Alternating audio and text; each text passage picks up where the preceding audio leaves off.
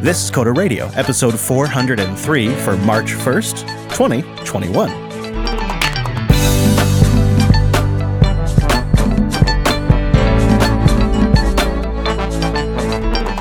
Hello there, and welcome into Jupiter Broadcasting's weekly talk show, taking a pragmatic look at the art and the business of software development in the world of technology. This episode is brought to you by Cloud Guru. A Cloud Guru now includes Cloud Playground. You can get Azure, AWS, or Google Sandboxes on ACG's credit card. Not yours. Get certified, get hired, get learning at cloudguru.com. My name is Chris, and joining us like the podcasting pioneer that he is for 403 episodes, it's our host, Mr. Dominguez. Hello, Mike. Ooh, I'm chilly, Chris. Really? In Florida? In Florida, it's ice cold.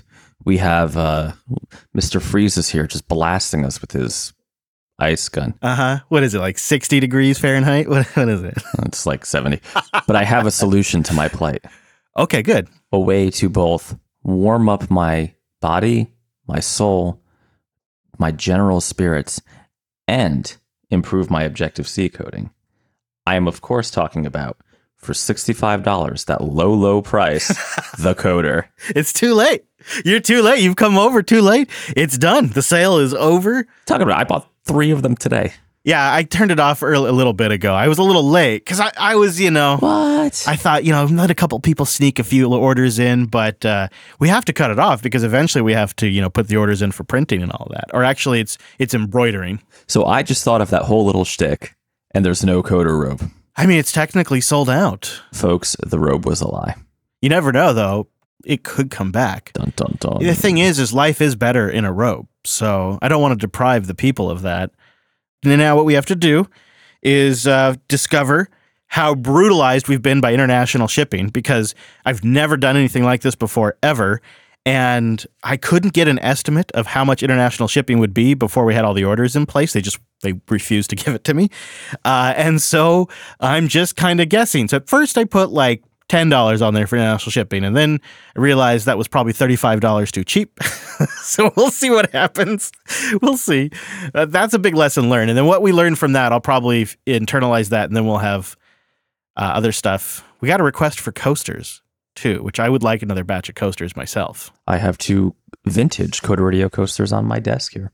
But robe aside, which uh, you'll soon be uh, wrapped in its glory, I am uh, kind of getting whiplash. You're giving me you're giving me a little bit of anxiety with this switching here. First you're on Windows, then you're on the Mac, and then you're tweeting about being on the Lemur again. And uh, it's like th- three weeks, three different platforms.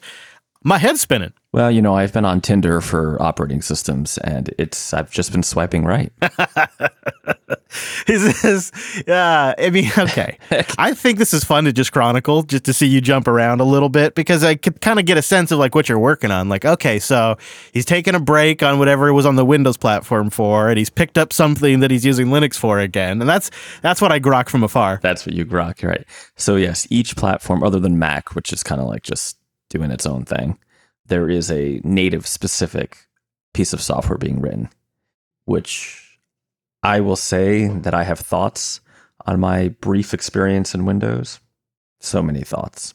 That's I feel like a whole episode almost in there. Yeah, I think we need to wait until I have all my notes together, but I have thoughts.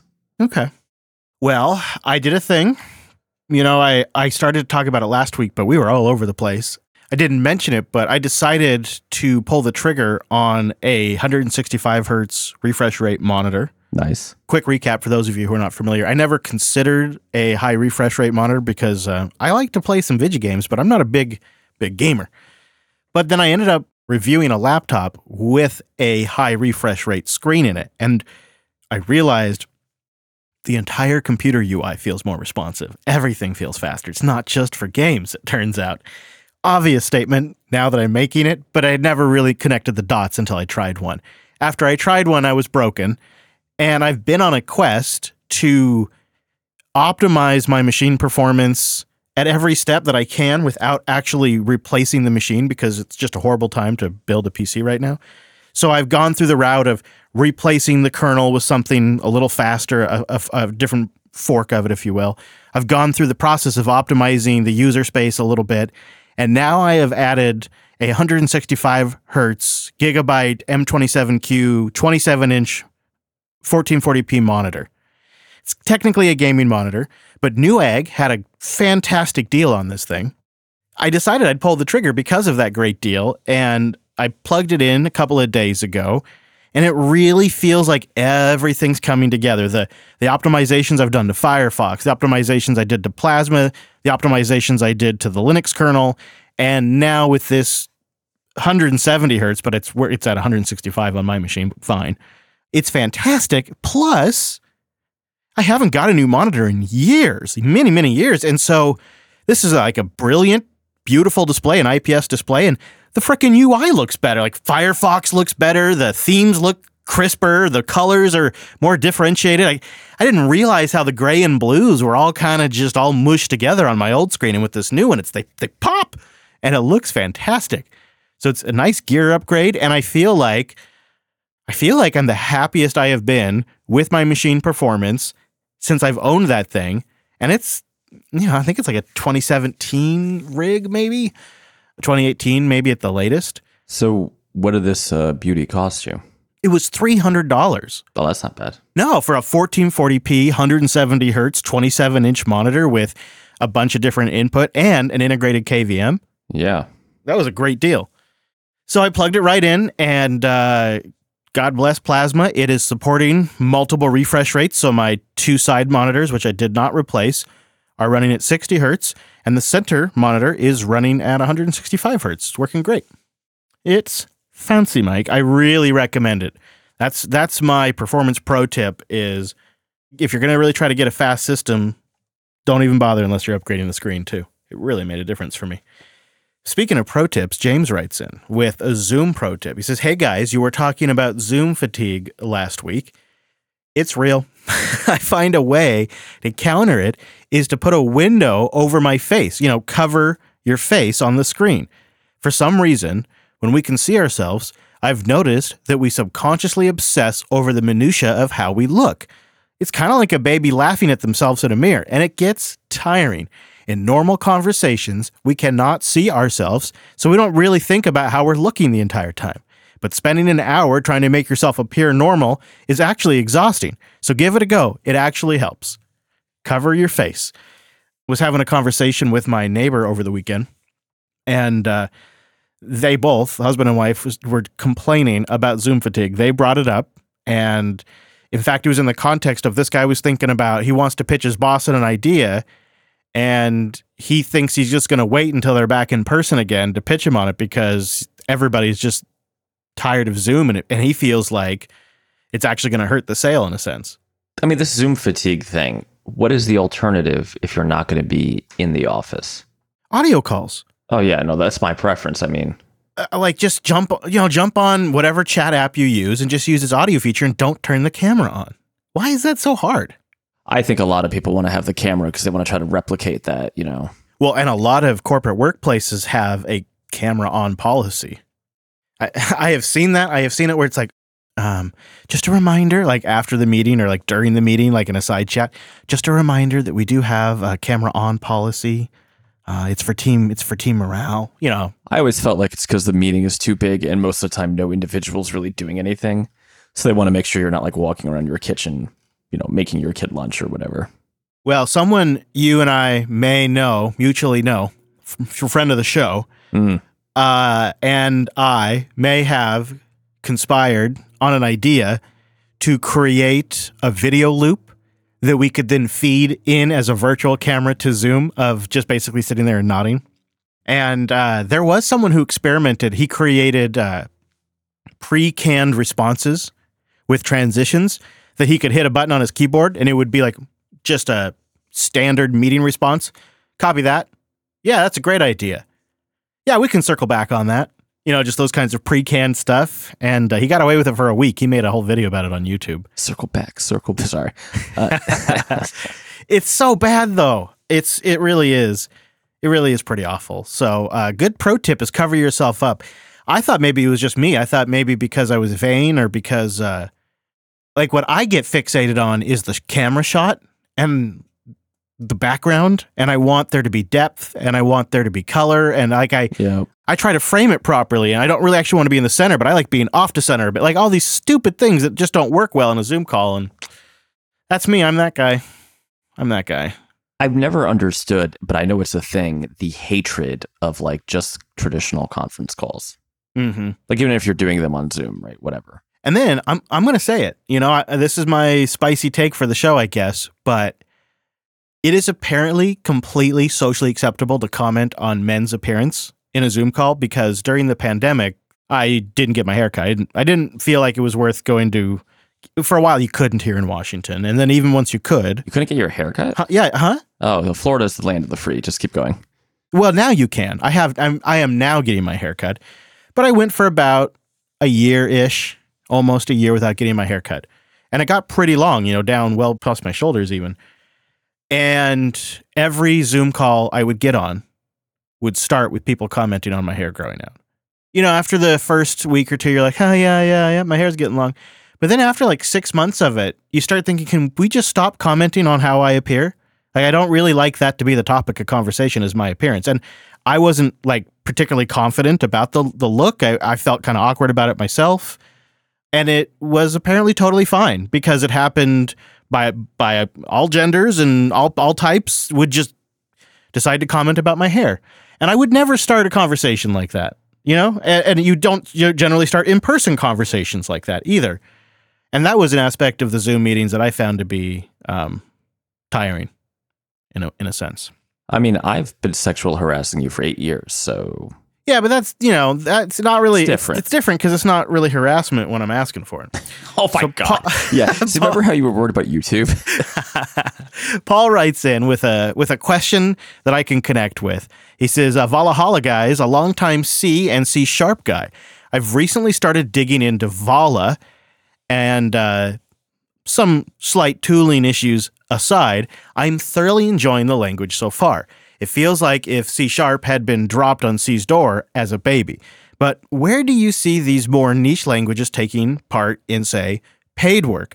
I'm not so much concerned about it while I'm an active maintainer, but more so down the road should the relationship dissolve. For context, you know, take a look at something like an LOB application, so line of business application. So something that he would have to hand off potentially.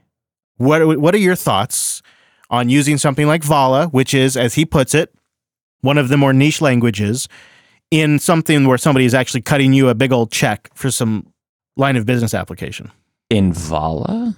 Yeah, or you know, insert the name of any niche, not widely used but loved language. I mean, if you manage to sell someone Vala, which that's not me taking a shot at Vala, great. Like the question is, is it, is it? I don't know about moral, but is it, is it the wrong thing to do to leave somebody with something that's hard to support after the fact? I mean, everything is hard to support after the fact. Yeah. I mean, Vala is not a particularly esoteric language. I know it's not that popular, but if you know a little bit of C sharp, you're, you're or Java, you're probably going to get it. Um, I think it's the default language that the elementary OS guys use for their application development. Oh yeah. I don't know. I think it's a fine choice. I mean, people write stuff in all kinds of stupid languages like Go Yeah. and PHP. I'll tell you though, I like I have I have back in my bad old days of contracting, I have rocked up to an organization, walked in like, Mister, I'm gonna fix it, and log into their system and discover it's like some crazy old Red Hat box or or BSD box that's some esoteric setup that this guy has done that is a, a complete like dream setup that he had, but something that's almost completely unmaintainable by me. And so often, those kinds of situations leave the end user with no other option than paying somebody like me to come in and just replace it. I just don't see the problem with if if it solves if whatever solution you have solves their problem Right. and they are going in knowing that you're using this thing called Vala, then that's fine. How do you even disclose something like that? Like, hey, yeah, I got this idea. It's going to do everything you want, but it is using, just so you know, it's using a niche programming language. Yeah. I, I think that would scare them away, don't you? Well, that's the risk you take, right? I mean, that's Yeah. I mean, personally, I would pitch Objective C every opportunity I got. Actually, I think your point, though, is it's the client's risk to accept. And if they accept the risk, then go for it. Right. Like if you didn't tell them that this was a risk, Yeah. then that then I mean, I don't know, I'm not a lawyer, maybe that's still okay, but it seems sort of jerky. Mm. But I mean, I don't know. Whenever I bid a contract out, we actually just have a piece of paper that lists the technologies we intend to use. And Wes makes a great point too. It's going to depend on what other technologies they have in place. Are they already using multiple languages? Do they have an engineer in house who has a preference? Also, you know, something else you could do is look to see if there's someone who could replace you. No, no, I wouldn't do that. Yeah. Mark in the chat room is mentioning Visual Fox Pro. I have a project where I'm migrating things out of Visual Fox Pro right now, and it needs to die. see, that's what I'm thinking. Is you, you it could be that situation with something like this. Yeah, it's it's a it's a goddamn nightmare. But So I think really the answer is though is it's the client's decision to make, and then it's the challenges is you've got to explain to them how to mitigate the risk and why it's worth that risk, and uh, you know, like if, if you can't articulate that reason, may, maybe it's not the right tool for the job to begin with. right, and in your particular case of Vala, Vala is not like I don't know Clojure. Sorry, Wes. That you know normal developers can't comprehend. You have to come down from the mountain. I love it. Okay. Unnecessary, maybe. no. I'm still smarting from that seven week challenge. Damn it. All right. Well, Link wrote in and wanted to get your take on a hot take that uh, Drew DeVault, not the Drew that edits this show, but Drew DeVault, a, a uh, developer uh, of I think Sway, um, and a bunch of a bunch of open source projects, and he writes in that the Rust is. Well, it has issues. Uh, I guess I, he breaks it down into kind of three major areas, and I'll give you the highlights here. He starts and says, Rust breaks a lot of stuff and in ways that are difficult to fix. The Rust cargo cult needs to pause and reevaluate. Switching to Rust breaks things for anyone who steps even a toe out of the norm of Linux, Mac, Windows on x86 64 or ARM 64. Even on supported platforms, it comes with a substantial burden of build requirements, calling for 10 times to 100 times of more RAM, CPU time, and power usage.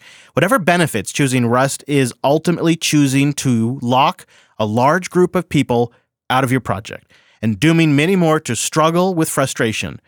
These are real trade offs that you need to consider. Rewrite in Rust has become a moral imperative. Well, here's another moral argument.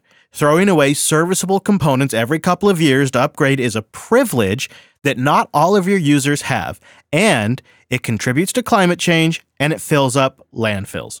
Rewriting your code in Rust is always going to introduce new bugs, including security bugs that wouldn't be there if you just maintained the C code. Maybe there's an undiscovered bug lurking in your C code base, but as your code base ages under continuous maintenance, that number will only shrink. A working C toolchain can be written in a couple tens of thousands of lines of code. The only working Rust toolchain is tens of millions of lines of C and Rust code. Rust is kind of cool, but it's not a panacea. There are legitimate reasons to prefer C, both technical and moral, and Rust still needs a lot of work before it's ready for prime time in systems which prioritize stability, reliability, simplicity, and accessibility. To the Rust team, it's time to calm down, slow down the language, write a specification, focus on improving your tier 2 and tier 3 targets, expand to more platforms, and work on performance, stability, and accessibility. That's a lot in there. Coming in hot. I wish uh, Drew had listed which platforms he was having a hard time with. I've done a bit of Rust, but mostly on just like AMD 64 Linux, right? So, He does make a quick mention of Power 9 and RISC-V. oh, okay, I must have missed it. Okay, that makes sense. So there's a bit of irony here. One of our topics for today is why me and my team chose C++ over Rust just this week, which has a lot to do with some of these complaints. I think Drew has a point. I think maybe he's being a little unfair to the Rust team. I don't think they're claiming it's a panacea, right? I don't think they're claiming write your, you know, make a cargo package and you've solved all your technical problems for the remainder of your life. Like, you know, I tweeted out that I was looking at just doing something in C instead. And there's quite a bit of like, that will be insecure. You know, you should do it in Rust to avoid insert memory issue here, which I guess is kind of true. I don't think the benefits of Rust are as overstated as the writer seems to think. And if I'm if I'm misreading you, Drew, that's that's my fault. But I definitely can see that, you know, it is I mean, comparing it to C or C, they've been around forever. They they have decent compilers and compatibility with insert your crazy architecture here, right? You you mentioned RISC-V, not that crazy, but fair enough. Um, C++ works just fine on it, um, and of course C that you mentioned. I, I don't know that I would want to discourage people from learning Rust.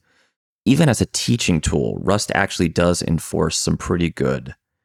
I don't know if I want to say concepts or patterns, but pretty good ways of thinking about handling memory and how you should think about your code. I, I sort of wouldn't want to discourage people from looking at it. Does that make sense? Yeah, it does. And I think I agree with your take that a lot of what he points to as challenges with Rust when it comes to platform support is inherently because it is still so young. And with time, so will come that support.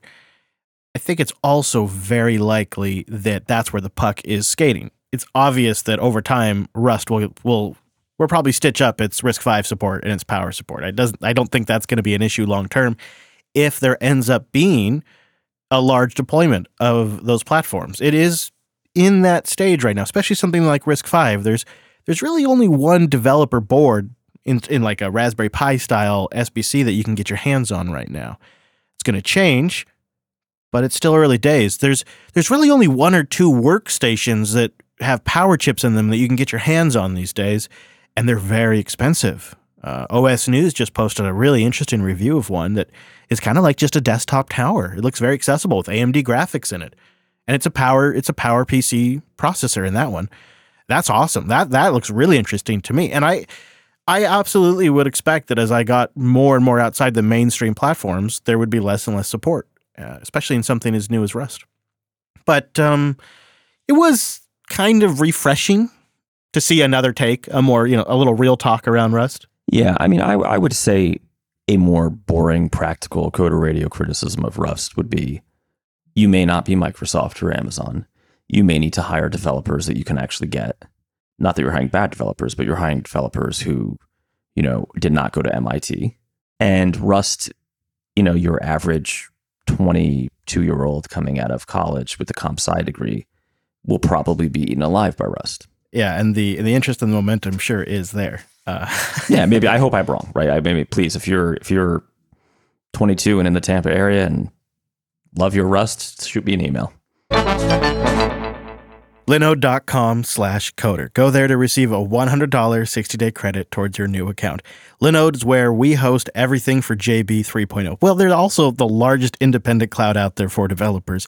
Simplify your cloud infrastructure. Take a look at Linode. With that $100 credit, get an idea of what it can do and get an idea of why we've chosen Linode. They've got 11 data centers around the world, so there's a lot of locations to work with, something near you or your customers and clients. 40 gigabit connections coming into the machines, of course, super fast native SSDs on all of the hypervisors. And they have a really great, really great dashboard with lots of nice documentation, alerts, monitoring. I mean, you name it. I, I talk about it from time to time, but they also have a great selection of one click deployments. If you want to get a base system with container support going or a, a fast WordPress setup, it, they have a lot of really nice, just get your get your website up and going, get that part figured out fast. Or you can do like what we do and just build stuff out over time. You know, get something that's really powerful and then run all of your applications on like just a couple of really powerful machines. And then for the backend storage, what we use is their object storage. They have an S3 compatible object storage that's just fantastic because you don't have to like slice off large sections of disk, which you totally can. You can you can go the traditional block storage route and just slice off some disk. But with object storage, I just use what I need and then I can get URLs for everything and there's ways to plug it in with the file system. It just works fantastic. And all of this, it's at your fingertips to try.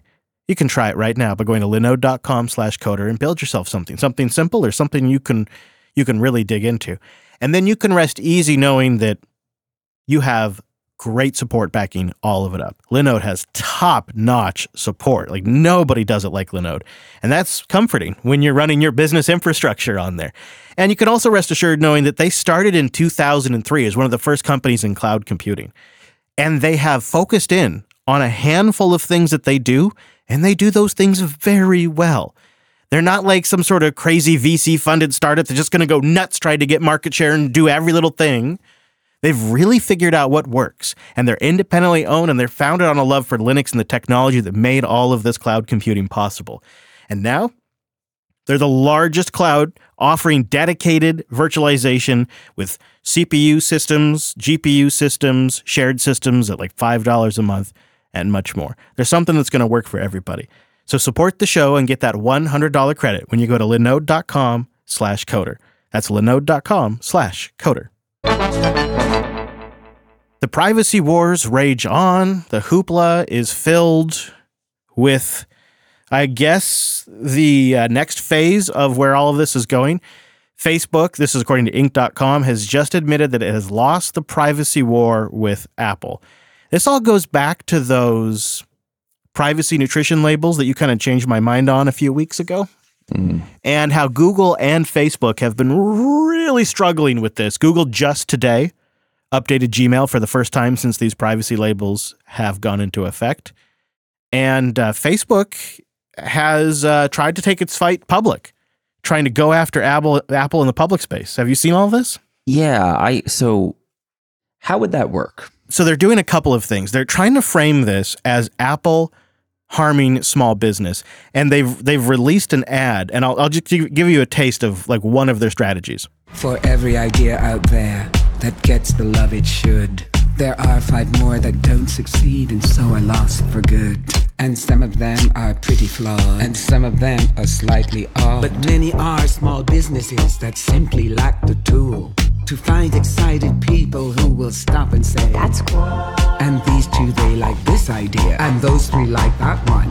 And that's cause personalized ads find good ideas for everyone.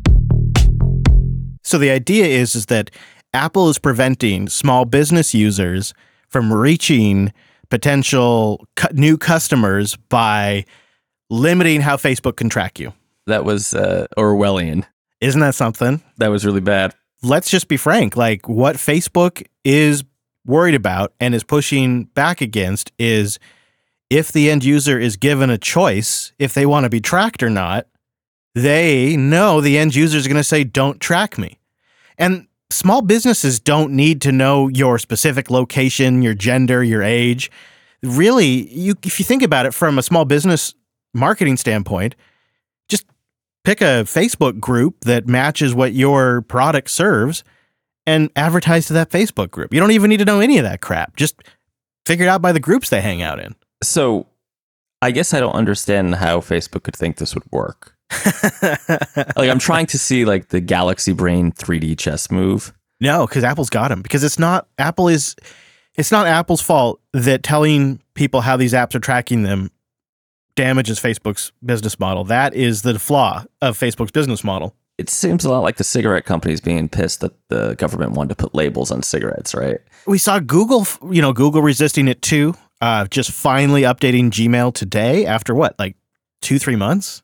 Yeah. So in general, I think we have a problem of too many like behemoths in the world, you know, striding across and crushing the little guys. I sort of just want Apple to win here. Yeah, it's weird because it does put Apple in the uh, Well, because like the problem is Facebook's business model is like not awesome for society. Right. I think we have a problem with tracking in general, and this is the beginning of that conversation. But I, I don't know. We used to rant and rave about paying for stuff, right? Like for years and years and years beyond here, like people need to pay for software, but that battle's kind of been lost. Well, all right. We, I don't think either. I mean, all of us are just. Uh, I just. It's almost just worth noting at this point. I think just so we have it here in the record of the show. But I don't really know if we have much more to say about it. Uh, why don't we switch instead to your uh, Stadia, your Stadia version of Terraria? Now, this whole thing, this whole thing is spooky because this developer got all pissed and rage quit his port to Stadia after Google suspended his account, and then just basically ghosted him and did not respond to any of his series of tweets or emails that he sent in trying to get access to his account. His business was impacted by this. His Google Apps account was impacted by this. And then afterwards, he was so frustrated, he said, That's it, I give up. I'm not going to develop for Stadia anymore. Well, Google spokesperson has confirmed to The Verge that uh, the uh, Terraria port is back in development. So I did some digging and I could not find what the hell actually happened here. Yeah, other than he just got shut down, like, but no reason why, right? Right. And he's not saying, I mean, I'm sure they told him why, but at some point before bringing him back. So this is kind of where you were going with the Facebook thing is like we have these weird centralizations now of control that we knew were coming all along. We're not surprised that it's here, but it is legitimately backfiring in the ways that we were concerned about. Like before the you and I started recording today, I was telling you that this is a huge concern of mine because uh, I would be shut out of my business. Certain aspects of my business would be shut down. And I hear so many of these stories where you just can't get Google's attention. And this guy got lucky. I guess, you know, it, it, it percolated up enough that a human saw it and took action. But, you know, if you don't have an audience, if you don't have a reach, you're screwed. Uh, you know, I feel like we've done eight years of talking about big tech monopolies, app stores, and data tracking. I hate to say this, but it's kind of getting dystopian. It doesn't seem like it's gone well. I find myself more and more wishing for the dream of the 90s web, where it'd be like, you know, Mike would have Mike.com, Chris would have Chris.com, and like we would just sell our crap on our own domains. And like, yes, we'd have to write all of our payment processing and customer management stuff ourselves or buy, God forbid, license, you know, some independent platform to do that for us instead of being on these gigantic centralized app stores that just not even because they're evil, but because of their massive scale, can't help but screwing over the little guy. Mm-hmm. And not even with malice, but with just like Inefficiency at scale like that. right. If there's a giant colossus stroming in Athens, he's going to step on Socrates every once in a while. I've been thinking about this recently too, because I heard um, I heard somebody talking about how uh, they could only launch, you know, they were going to launch this business idea, but they were only going to launch once the app, once, once the app was ready to go. And then somebody says, "So are you going to? Why don't you launch on the web?" Oh no, no, that's later if we do that. And then I started thinking about Instagram and what a impact it's had culturally, and you know, the sale, of course, to Facebook, and and how Instagram has become this phenomenon that every social media influencer has to be on Instagram, and it's all an app. You know, it has a web version, but it really, really, really sucks. It doesn't do much. There was an intern for like a day and a half. Yes. Yeah. And that entire phenomenon is an app in these app stores. And it really struck me that the scale at which these app stores have now. I, I don't know if this is true or not, but I saw a statistic from what was supposedly a Facebook financial call that something like only 4% of their traffic comes from web and the rest is all app based, which just seems outrageous. That's just outrageous. You look at everything that's happening with these app store policies and how these businesses are struggling, like Epic, and you wonder why we didn't just invest more in the web. And I, I've often heard it blamed on Apple because Apple wants to have the App Store be successful. But mobile Safari was one of the most, if not the most competitive mobile web browser to begin with, and has continued to re- remain very competitive in adding features. And it doesn't seem like Apple is crippling the capabilities of its web browser. Uh, some people have written in and said arg- arguably Apple could do some things to improve it, and you know, maybe they will. I don't buy that. I don't. I don't think iPhone uh, iPhone Safari is nerfed enough to really. Yeah, I think it all could have been on the web. You know, I've been thinking about if I got more into video again, I'd really like to publish it on JupiterTube, which is a PeerTube instance that we're running off of Linode. And there's no algorithm. There's no YouTube clickbait system you have to do to get views. There's no having to ask people to like and subscribe hit the bell button. None of that. It's just our own video platform, and the only thing that's on there is Jupiter Broadcasting videos. We're live streaming on there right now uh, on Monday night. And it will always just be a silo because it doesn't have that network effect, because it isn't YouTube. You know, things get 80 views, maybe. And there is a real notable reduction in traffic. Okay, so this is Mike's crazy conspiracy theory. I think what happened is the Web 2.0 stuff. You know, when like people were really doing interactive websites, like in the I don't know the early aughts, I guess, Mhm. didn't get enough time to get off its feet until until the iPhone came out. And I mean, yeah, like the I think about the businesses that started as like iOS development shops would have probably been web development shops. Hmm. It's a similar kind of mix of people, right? Designers and developers. Do you think it's at all notable that, like, Clubhouse, which is the social media network with the most buzz at the moment, is iOS only? Well, I think right. That's what I'm getting. at. I think there's multiple bad trends that happened. One, just like and we've spent years talking about this. The lessening of people's willingness to pay, both by volume and by just actual sticker price, on platforms that aren't iOS or Mac, is pretty significant. And even then, on those platforms, people aren't willing to pay now very much. Sure. My issue with this conversation is I don't know how we could get back. Right. I don't think we can. Datadog.com slash coder radio. Solve some problems. Analyze code level performance across your environment and troubleshoot issues faster with Datadog. Datadog.com slash coder radio. Datadog's continuous profiler automatically collects profiles from your production servers all the time. So you can analyze any of your data quickly, kapow, with minimal overhead. Get a unified picture of your environment by correlating code performance with metrics from other aspects of your system with real time dashboards all brought into one place. With tightly integrated APM tracing, log management, and continuous profile all in one platform, Datadog enables you to pinpoint the root cause of issues faster than ever. See across your entire infrastructure in one snapshot. And if you try Datadog's products for free by going to datadog.com slash radio, you sign up, and for a limited time after you create a dashboard, you'll get a free Datadog t-shirt. So it's a way to support the show and get some free swag. Get analytics and metrics across your entire system, your application stack, and your site, and bring it all into one location and visualize it with Datadog. Datadog.com slash Coder Radio. All right, so you teased this a little bit in the show, and I'm hoping this is going to pick us up, you know, because now we got kind of grumpy. We got to old man radio. And uh, I feel like if you are making a bold statement like going with C in 2021, there's going to be some real meat to this one. There's going to be some spice. So you're on the spot. You cannot disappoint. All right. So there was a journey here. so my goal is to launch a product at least every year now. So this year we're doing something new. More to come on that. Ding ding.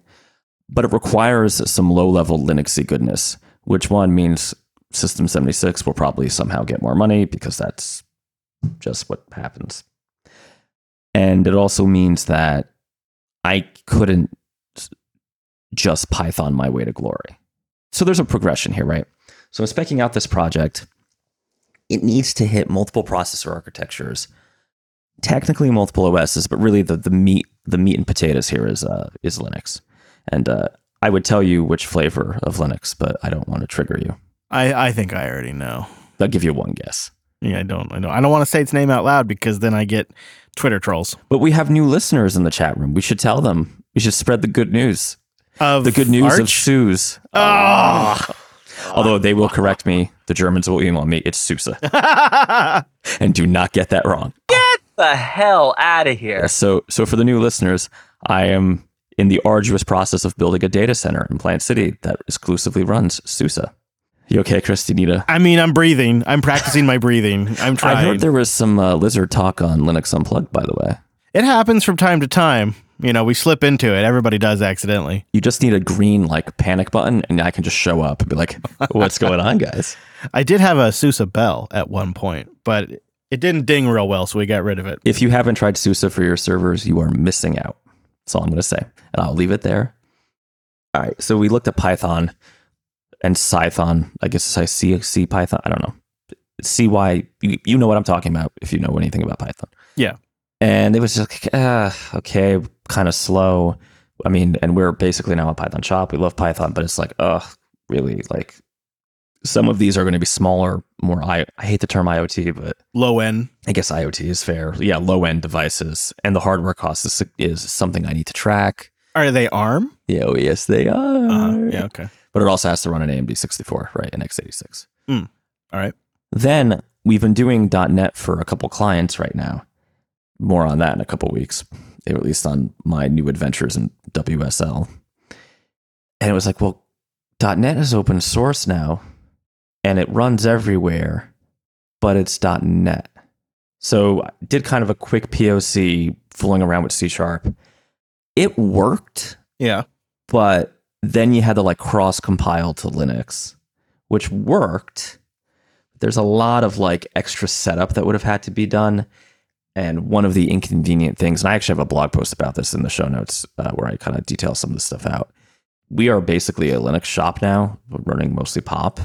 um, with like a few straggling, uh, like we have Macs for when we have to test iOS stuff. I got to be careful how I say this because people will jump down my throats. The .NET development experience on Linux in particular is not as good as it is on Windows. I don't think that's a controversial statement, right? Seems like it makes sense. Yeah. And it's better than it's ever been, but like it's nothing near as smooth as let's say our Python development workflows, right? Oh, sure. Yeah, sure. Yeah. Right. So it's like, eh, this feels kind of icky. And also there's the whole like we have to run things in the CLR and it's like, ugh, is really how we want to architect this?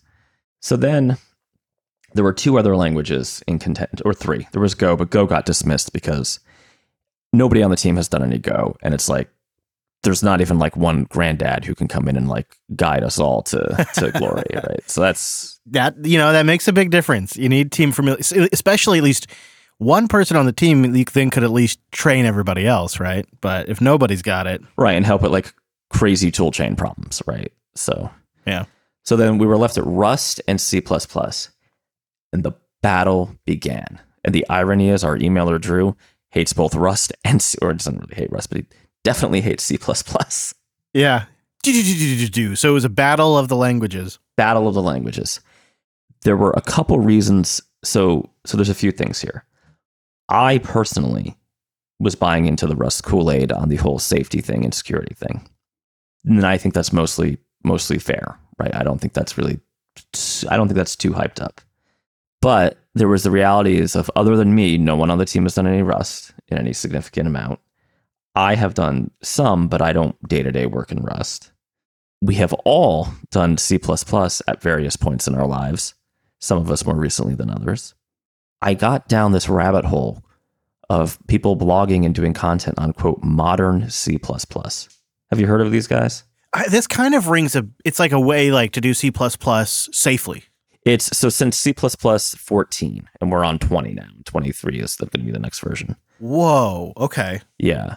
They added a bunch of features that basically, I mean, a lot of them are like aping other languages, but Mhm. that basically smooth over some of the rough, um, rough aspects of C. One in particular, as a group, they're called smart pointers. And there's, I'm not going to dig into this too much, but they are very reminiscent to me of before Arc, how you could do Objective Objective C had some. They're not mac. I can't remember what the right name for this is, but they're not macros. But like you could tell it what kind of pointer you wanted, and there were different rules based on that. And then, granted, Objective C had auto release pools, which C kind of doesn't, and it does things a little differently. But it was familiar enough to me that I was like, one, is it could this be my new Objective C? Because that makes me very happy. And two, it really makes me a little more confident in doing this job in C because this is an internal project, which means we're going to have to, you know, not use all the senior people on it all the time. Right? Then I got digging even further. I downloaded CLion. I installed my Dracula theme, and I wrote what I can only describe as a flashback program. Okay. All right. I know it's not Objective C. I know the programming paradigm is somewhat different. It felt like when you come home Mm. to like your town you grew up in. You haven't been there in like 15 years. It's different, but there's a little bit of nostalgia there. Just typing to release memory was a joy. Just having the star, the pointer symbol there was magical. We're gonna need a drink for this. This is gonna be. as as memories flowed over me, the song by Big Red, Holding Back the Years, started playing in my head. I quickly popped open another window to create a subdirectory with its own CMake.list. And all the while, CLion before my eyes and Pop OS before my eyes are turning into Xcode and Snow Leopard, respectively. I'm going back my skin is getting smoother and lighter. My eyes are like more more blue. I mean, it's it's amazing. like the good old days. I think I may have found. Now, of course, you know, Objective C was my first love. You know, my my my high school sweetheart. You know, we were together a long time. We we made many apps together. It, it'll always have a place in my heart. But it's time to move on. It's time to find a new programming language. that also has pointers and scary memory leaks so I can torture people in job interviews. And I think it could be. Now I'm not, you know, I'm I'm, I'm not trying to be too forward, right? I'm only texting C when when it texts back, Sure. You know, because I'm not, you know, you know what I mean. You don't want that like build up, Yeah, yeah, yeah. And you don't want to come across too strong. you like too like whatever. I installed CLion. I even installed Clang to really just see like, hey, you know, I'm open to stuff. And uh, yeah, I think uh, we're gonna make a go of it with C I find this point that you're you're kind of touching on there in there a little bit is kind of being back in like the golden era of tools again a little bit. Like there is a in like we were kind of in we were kind of in old cranky man territory there for a bit, but I agree. In all of this noise and mess, some of this stuff is better than it ever has been. I'm just gonna say CMake and CTest are still great. Kind of making me feel like the good old days in some way. So it's not all it's not all bad. You know what? That said, I'm popping open Emacs. That's it. We're going. We're going. Yeah. so, uh, how's the rest of the team uh, coping with uh, your uh, discoveries? I mean, are they on board? Is there some skill sets there? there definitely was an age discrepancy in the response. Uh, the fellow, and actually one of them is significantly older than me, were very excited. Thank God I don't have to use this crap with these npm packages anymore and the stupid pip and all. So yeah, there was a lot of there was some of that. Hmm. There was a little bit of I don't know if I remember how to do manual memory management, but that's okay because you know what, Florida's employee at will. was that? Uh, no, I mean, no, I just think that you know, it's. I mean, it's it's a little direct, He's a jackass. but you know, it is business. Business? Yeah, it is business. No, I'm I'm joking, of course, sort of. Not really. Yeah, it, it's seriously, it is something about working in a language that doesn't want me to tinsel together 47 packages off of some random GitHub repo.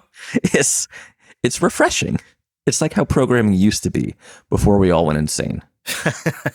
oh, and one of the big improvements before somebody writes into the show with uh, C++, I think it came in. Someone will correct us in the feedback. I think it came in in 17 or 14. Um, are strings that make sense because that was one of the big like Mm. issues. All right, so I want I want the audience's diagnosis. What do you think of uh, Mike's revelation? Coder.show slash contact. Share your opinions with us over there, and uh, you know we'll read uh, future emails and follow ups on the air like we love to do. It's part of the show. And I'm doing a blog series documenting the newer features of quote modern C and comparing them to a certain language. Who I get a little upset when I when I say its name. You know, I definitely it's definitely still hung up a little bit. Um, but Objective C. Hmm. Hmm. Hmm. I don't believe you. Oh, look, look at yeah, that youthful bastard. He didn't know what npm was I know. 'cause it didn't exist yet. What did he? he didn't know. It He didn't know what was coming for him. he sounds. He really does sound so so young and so hopeful. Just in that one little. I don't believe you. Yeah. Oof. It's another time. It's a whole nother era. We're going back, Morty. Well, I also want to say thank you to our Coder QA team. Uh, you can get the quarterly report, of course, but you also support the show and get access to the limited ad feed at coderqa.co. Thank you, everybody who signs up and becomes part of our Coder QA team. And also, you can find our sponsor, A Cloud Guru, on pretty much all the social platforms YouTube, Twitter, Facebook, everywhere. It's just slash A Cloud Guru. It's real easy to find ACG on social media. You can find Mike there too. He's at dominucco. His company is at the Mad Botter Inc. We'll have a link to his blog post at coder.show slash 403. I'm at Chris LAS. The podcast network is at Jupiter Signal, and the show is at Coder Radio Show. But why not join us live? I didn't mention the live thing. That's the most fun. We do it over at jblive.tv. Now, here's the details Mondays, 5 p.m. Pacific, 8 p.m. Eastern. You come hang out, you put us up on the TV, you listen to us talk to each other, you enjoy yourself a snack, maybe a beverage, you hang out during the Coder Radio happy hour. It's easy. jblive.tv, Monday evenings. We'll see you over there. And you know what? If you got something going on, I'll tell you what I'll do. I'll put an RSS feed for you too. You can get that. You can get that feed. Coder.show slash subscribe. Thanks for joining us, and we'll see you right back here next week.